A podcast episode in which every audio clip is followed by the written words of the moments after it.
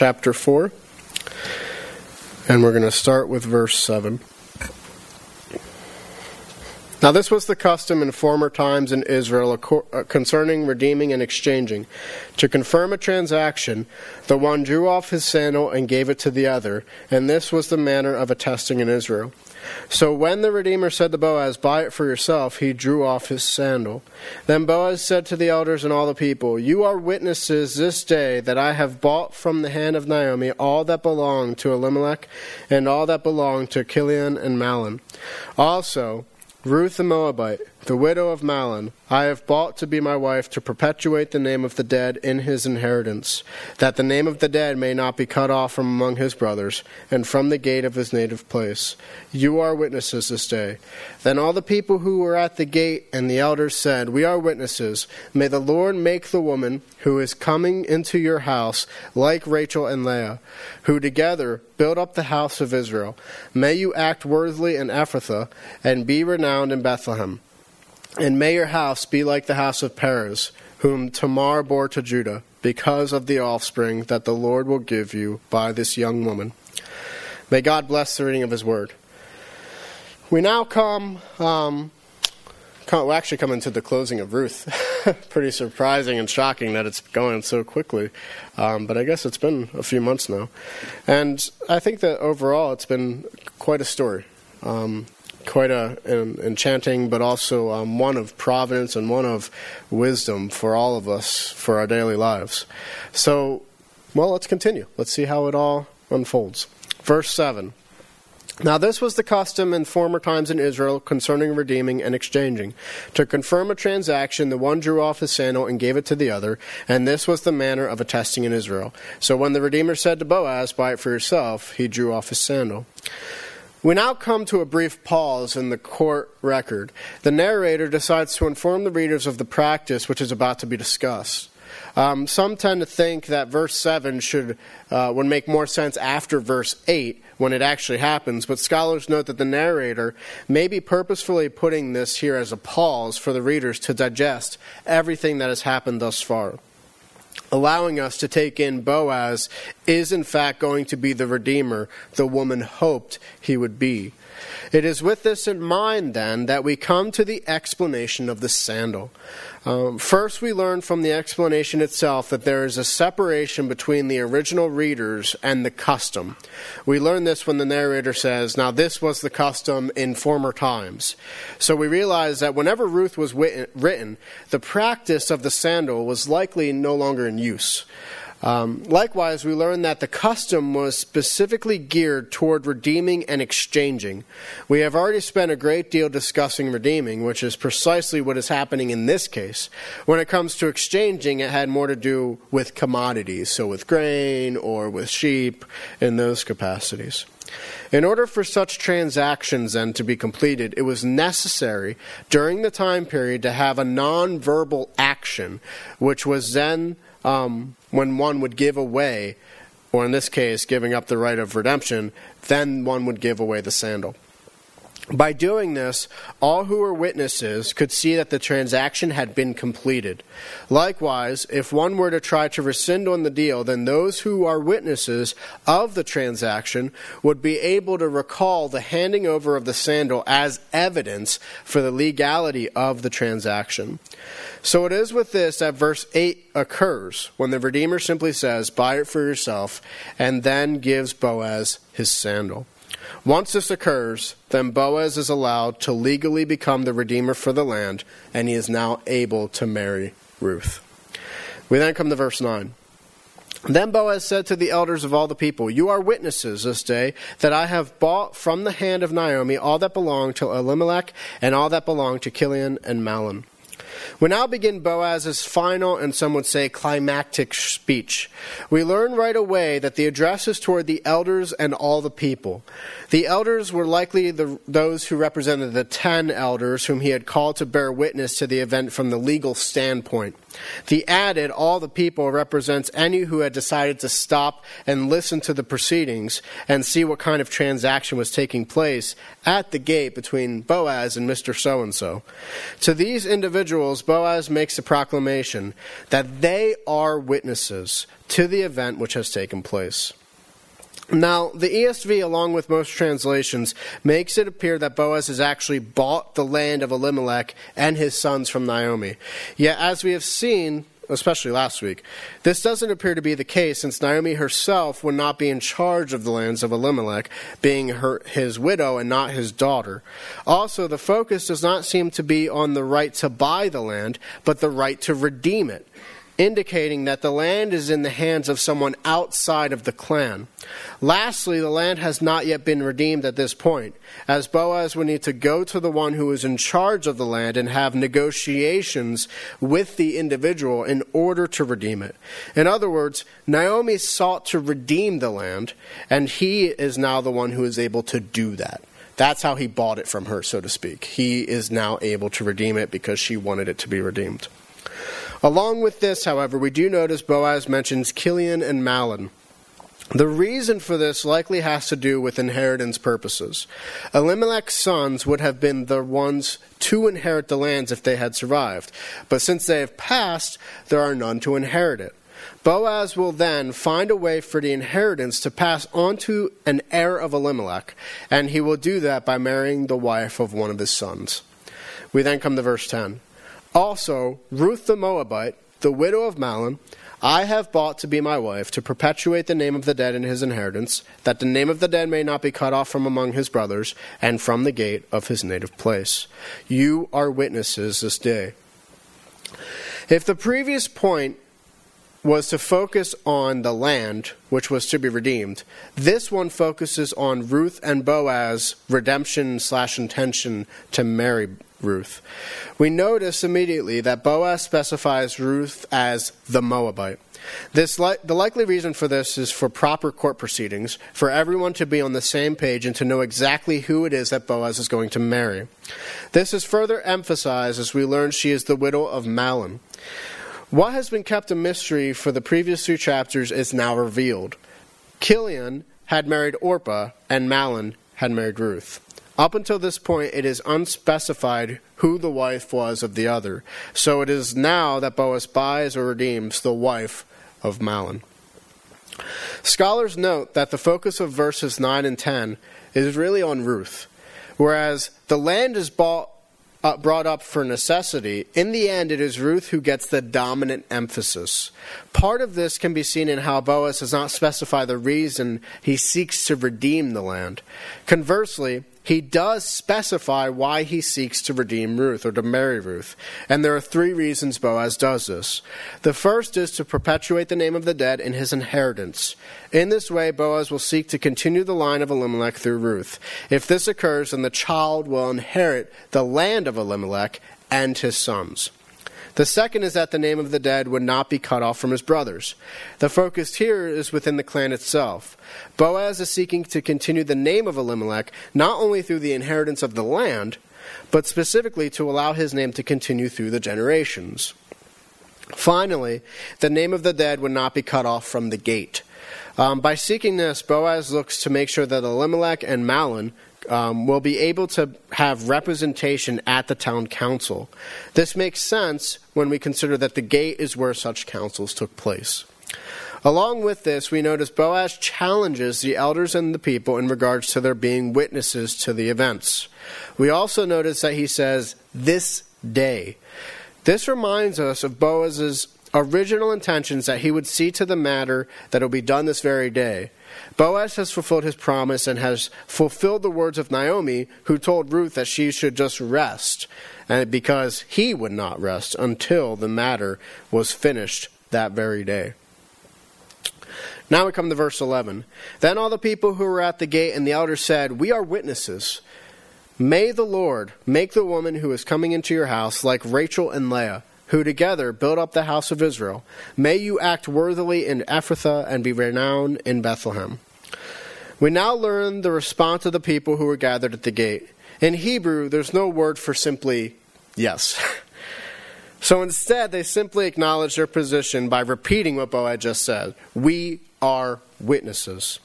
This way, they affirm and fulfill the roles of witnessing the transaction that had occurred between Mister So-and-so and Boaz.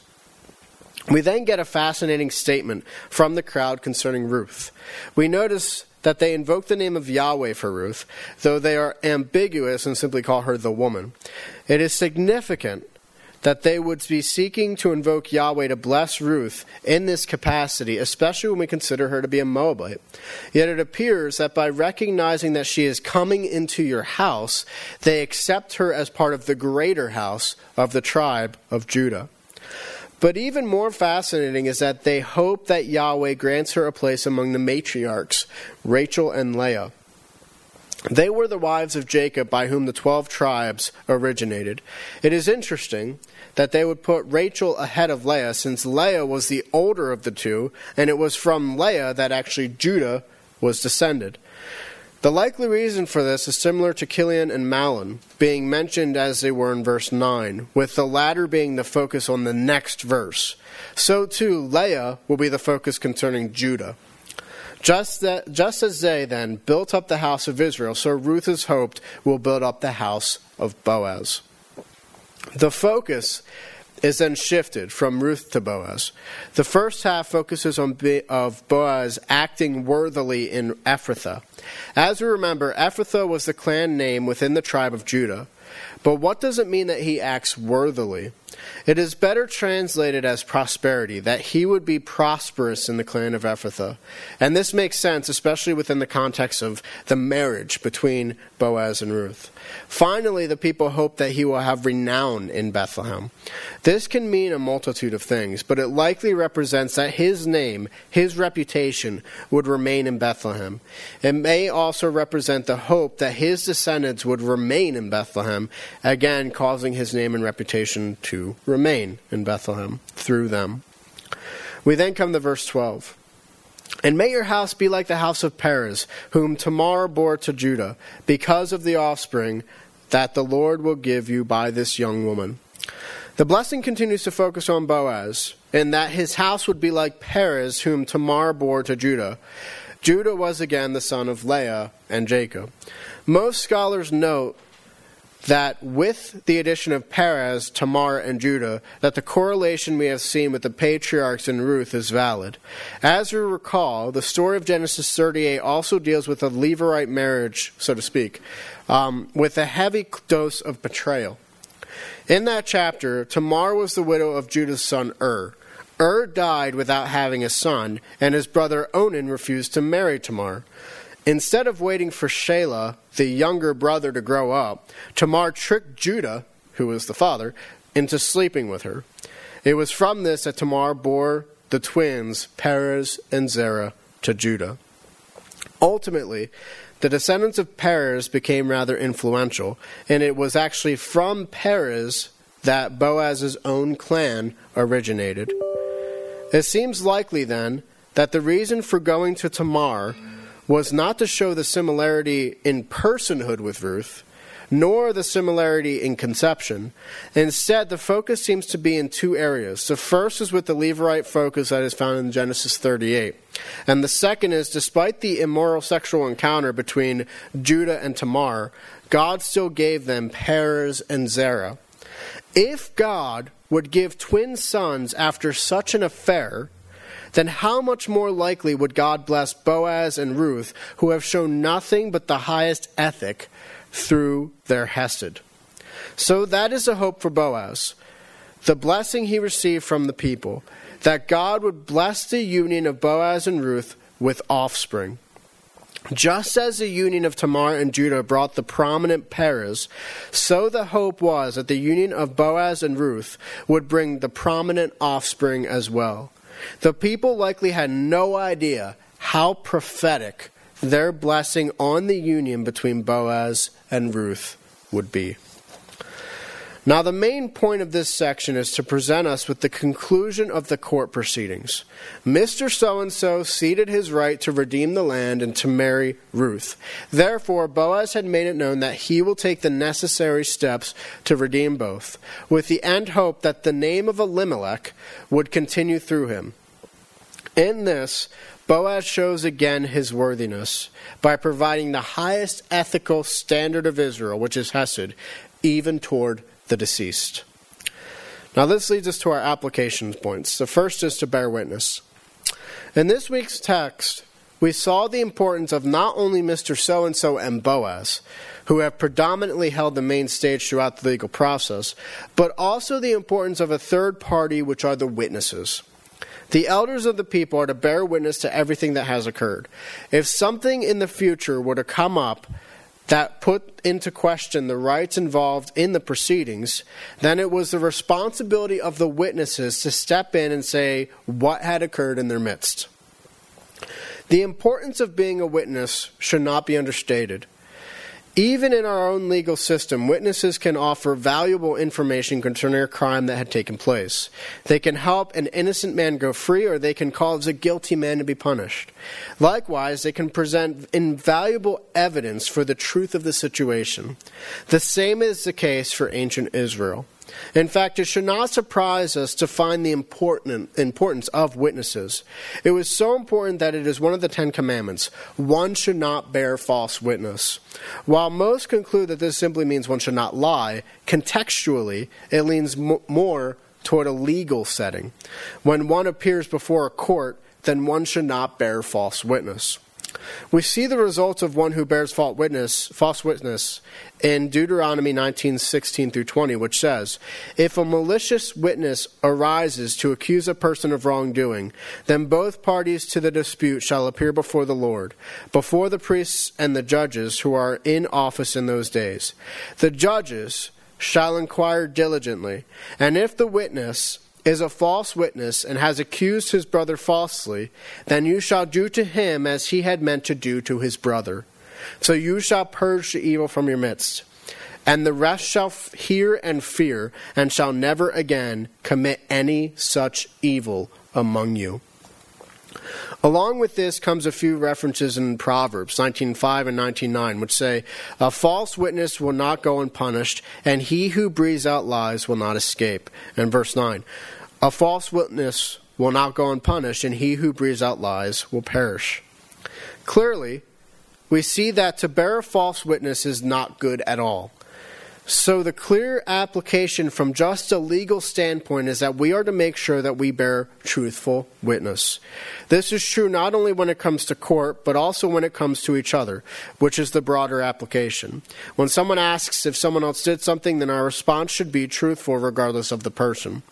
If we don't know, then say it plain. And if you do, then don't hesitate to speak the truth. One has to wonder why bearing false witness is such an abomination to God.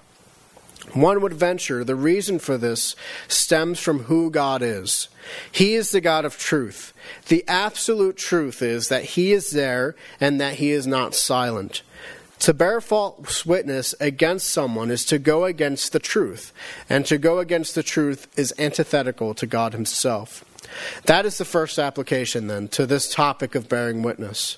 Along with this thought is another about our lives. Our lives, how we live, are important witnesses to something significant, and that is to whom we belong. If our lifestyles are wrought in unrepentant sin, with no desire for anything other than sin, then the witnesses of our lives is that they are still bound into sin and outside of salvation. Conversely, if God has some, done something majestic in our lives, if our hearts have been regenerated by the Holy Spirit, if the gospel has borne fruit, then that fruit will be a repentant lifestyle away from sin. It will cause people to turn from their sin and to turn to God. Such a lifestyle is the witness of the miraculous working of the Holy Spirit within the believer. That the person who was once dead in sin, lost in darkness, has now come to life and is in the light of Christ. So we see two applications within this single application point. The first is that we are to make sure that we do not bear false witness against each other or against others. We should be truthful in our dealings with individuals. Likewise, if you are saved by grace, then know that your life is a witness to the grace of the gospel of Jesus Christ.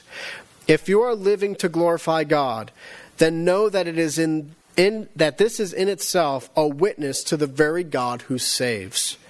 This should encourage us greatly to realize just how powerful a changed life can be. How God even uses us as instruments of his glory to show that he does, in fact, exist. If God did not exist, then no change would be able to take place. As it is, we can know the change, and we can know the relationship between ourselves and God, which changes by the grace of God through the gospel.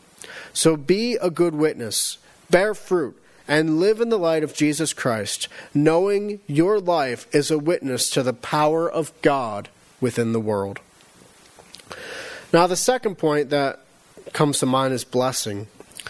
Another important point to notice in this text is the blessing issued by the people. As stated already, it was a rather prophetic message to be said by them, but we'll have to leave the prophetic notion behind us for the time being, because we'll probably come to it, obviously, next week. Instead, we want to focus on the blessing itself, how it is going to be through God that the family of Boaz would prosper, have abundance, not only financially, but through children as well. The latter point is especially important to consider. As we all know, Ruth has already been seen to be barren. She is incapable of having children. If she were able to have children, then the women wouldn't be in the situation that they were in thus far in the book. As it is, there are no children, there are no grandchildren, and so the women have up until this point been in a state of sorrow over their situation. Now, however, there is hope. The hope stems from the marriage which will occur between Boaz and Ruth. This marriage will now have potential to allow the line of Elimelech to continue, assuming Boaz and Ruth have a son. This is the thing about this blessing. The blessing does not focus on the individuals procreating in order to bring fruition. Instead, the focus is on Yahweh, the God who is invoked to bless the marriage in this way. The first and obvious thing that we notice this of this end is that um, what we consider children. In current times, children can be seen as a commodity, or they can even be seen as an accident or a mistake. How many times do you know of people saying, well, he was an accident? I, I've heard it. I don't know if anyone else has. I think we all have friends or family, or I'm assuming we do, who have willingly stated that they were not expecting or trying to make a child, but here the child is. It's to this frame of mind I want to get us away from. All too often we can think of children in this way, when in truth, children are a blessing. There is no accidental child in the scriptures. There is no oops child.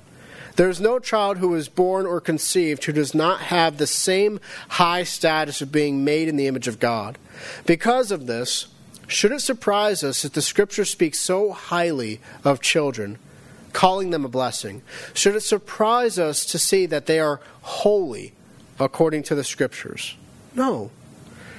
Our current society is twisted in its understanding of, of children. Sadly, this view of children has... Um, as something less than that they actually are, has permeated into some church circles as well. It makes me think of a friend I know. He and his wife were going through some rough times, and in the midst of their rough times, it was found out that they were pregnant.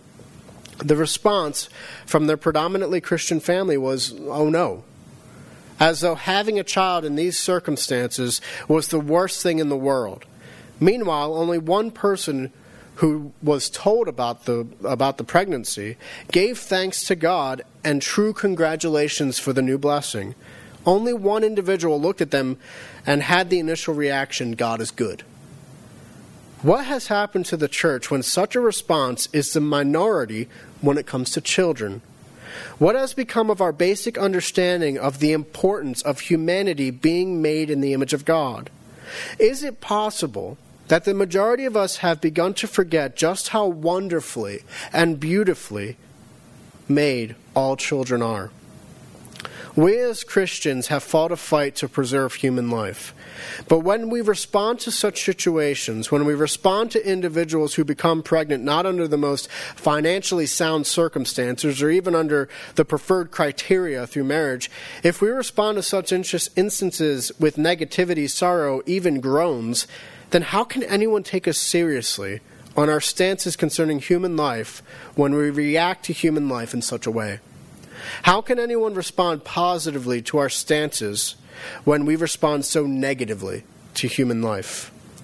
I understand how there are plenty of circumstances which people find themselves with children.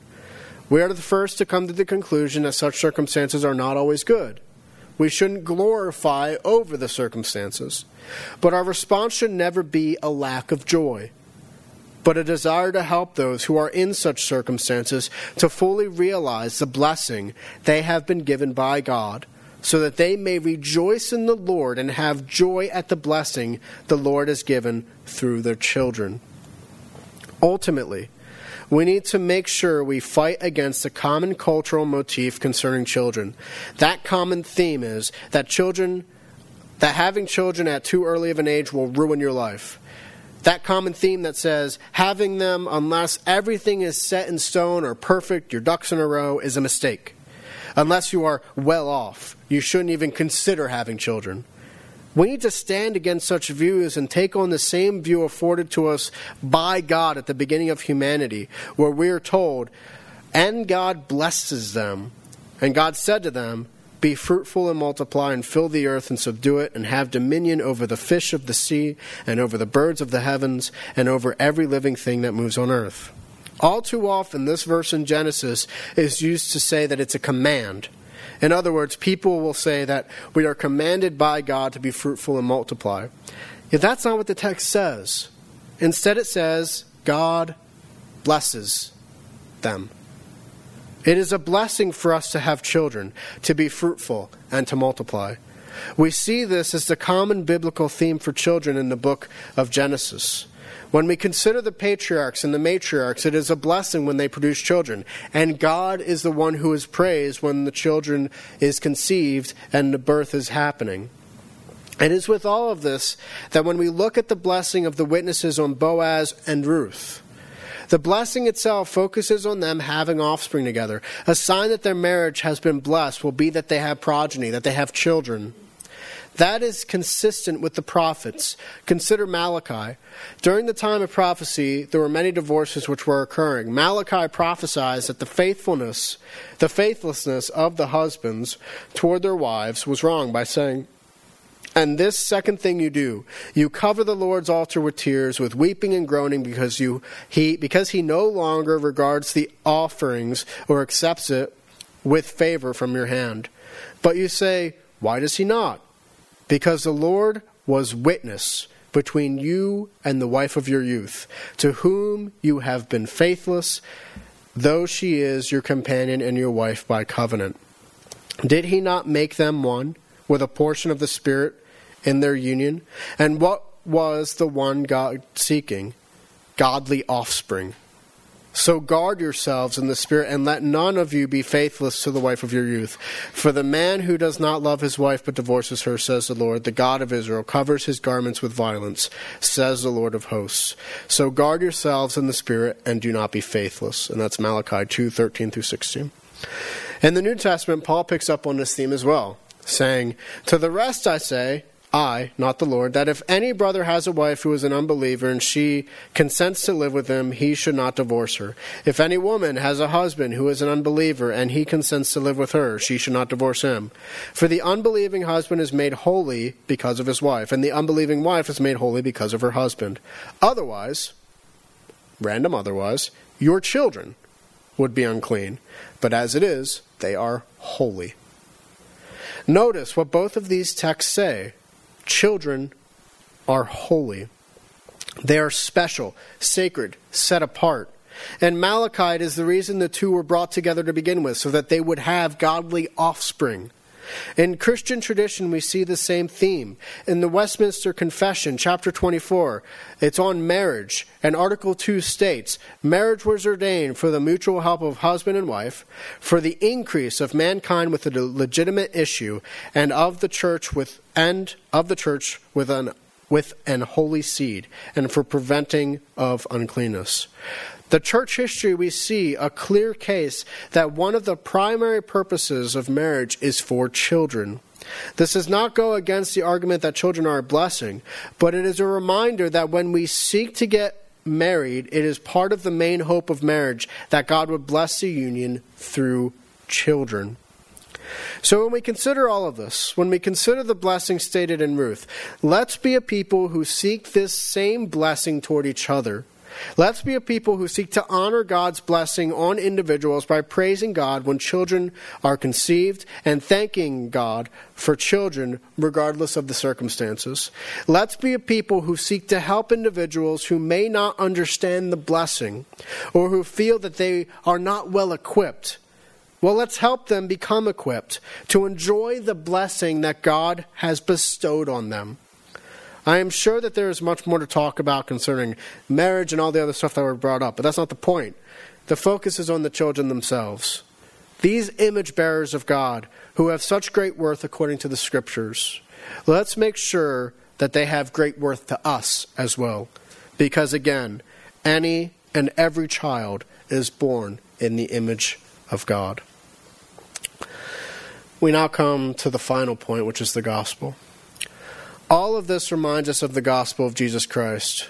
Whether it is in an act of redemption, which has just occurred, the legality of the situation, or it reminds us of the legality of our own redemptions, how we bear witness to what God has done through our own redemption, or when we consider the great blessing of children and how we too are now children of God through Christ. All of these things remind us of the gospel, and should encourage us to praise God in his infinite mercy, grace, and wisdom. The gospel begins with our origins. We are created, or God created all things by the power of his word. He is the first cause of all things. He is the only one without a cause because he has no beginning, for he has always was and always is and always will be. All of the cosmos, however, does have a beginning, and because of that, a cause which is God. Last of all the cosmos to be created was humanity, whom God made in his image. Because God is a God of love, of reason, he knows, can be known, has personhood, and shows hesed, we do as well. It is here that we find dignity, worth, and sanctity to all human life. But like God, we are able to choose. We could either choose to follow God in obedience and life, or choose to follow disobedience and sin and death. We chose the latter and have chosen that ever since. And because of this, our relationships with God, ourselves, each other, and the world are broken. And we continue to accrue a greater, more guilt before our God every day.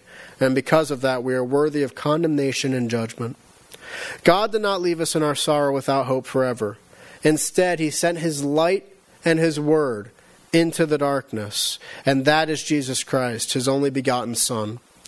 Jesus Christ lived, died, and rose again in time, space, history, and flesh. It is by him we are justified before our holy God and righteous God. It is through his blood we are cleansed from our sin. It is in his victory that we find our own victory in life and over death.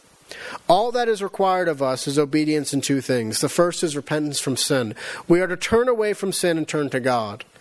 We are to live lifestyles that are congruent with the Scriptures, with Christ as revealed by the Scriptures, in step with the Holy Spirit.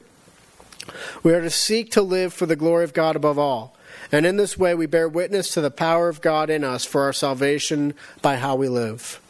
The second is faith in Christ. We are to recognize our total dependence upon the Son of God for our salvation. It is not what we are able to do which saves us from our sins. It is what Christ has done. It is by grace alone, through faith alone, in Christ alone, according to the Scriptures alone, for the glory of God alone that we are saved. For those who remain in disobedience, there is only condemnation. None can stand before God with their deeds in hand. Not even their best deeds can stand before God, because they are as filthy rags before a holy and righteous God.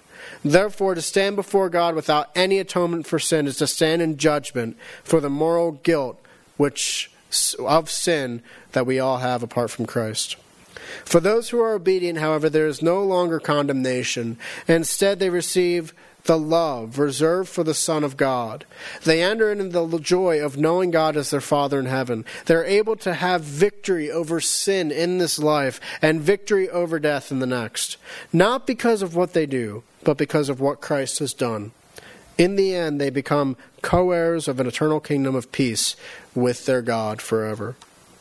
In all these things, we give praise to God for the gospel revealed to us through the Scriptures. We give thanks when we consider the providence necessary to bring forth Boaz and Ruth together.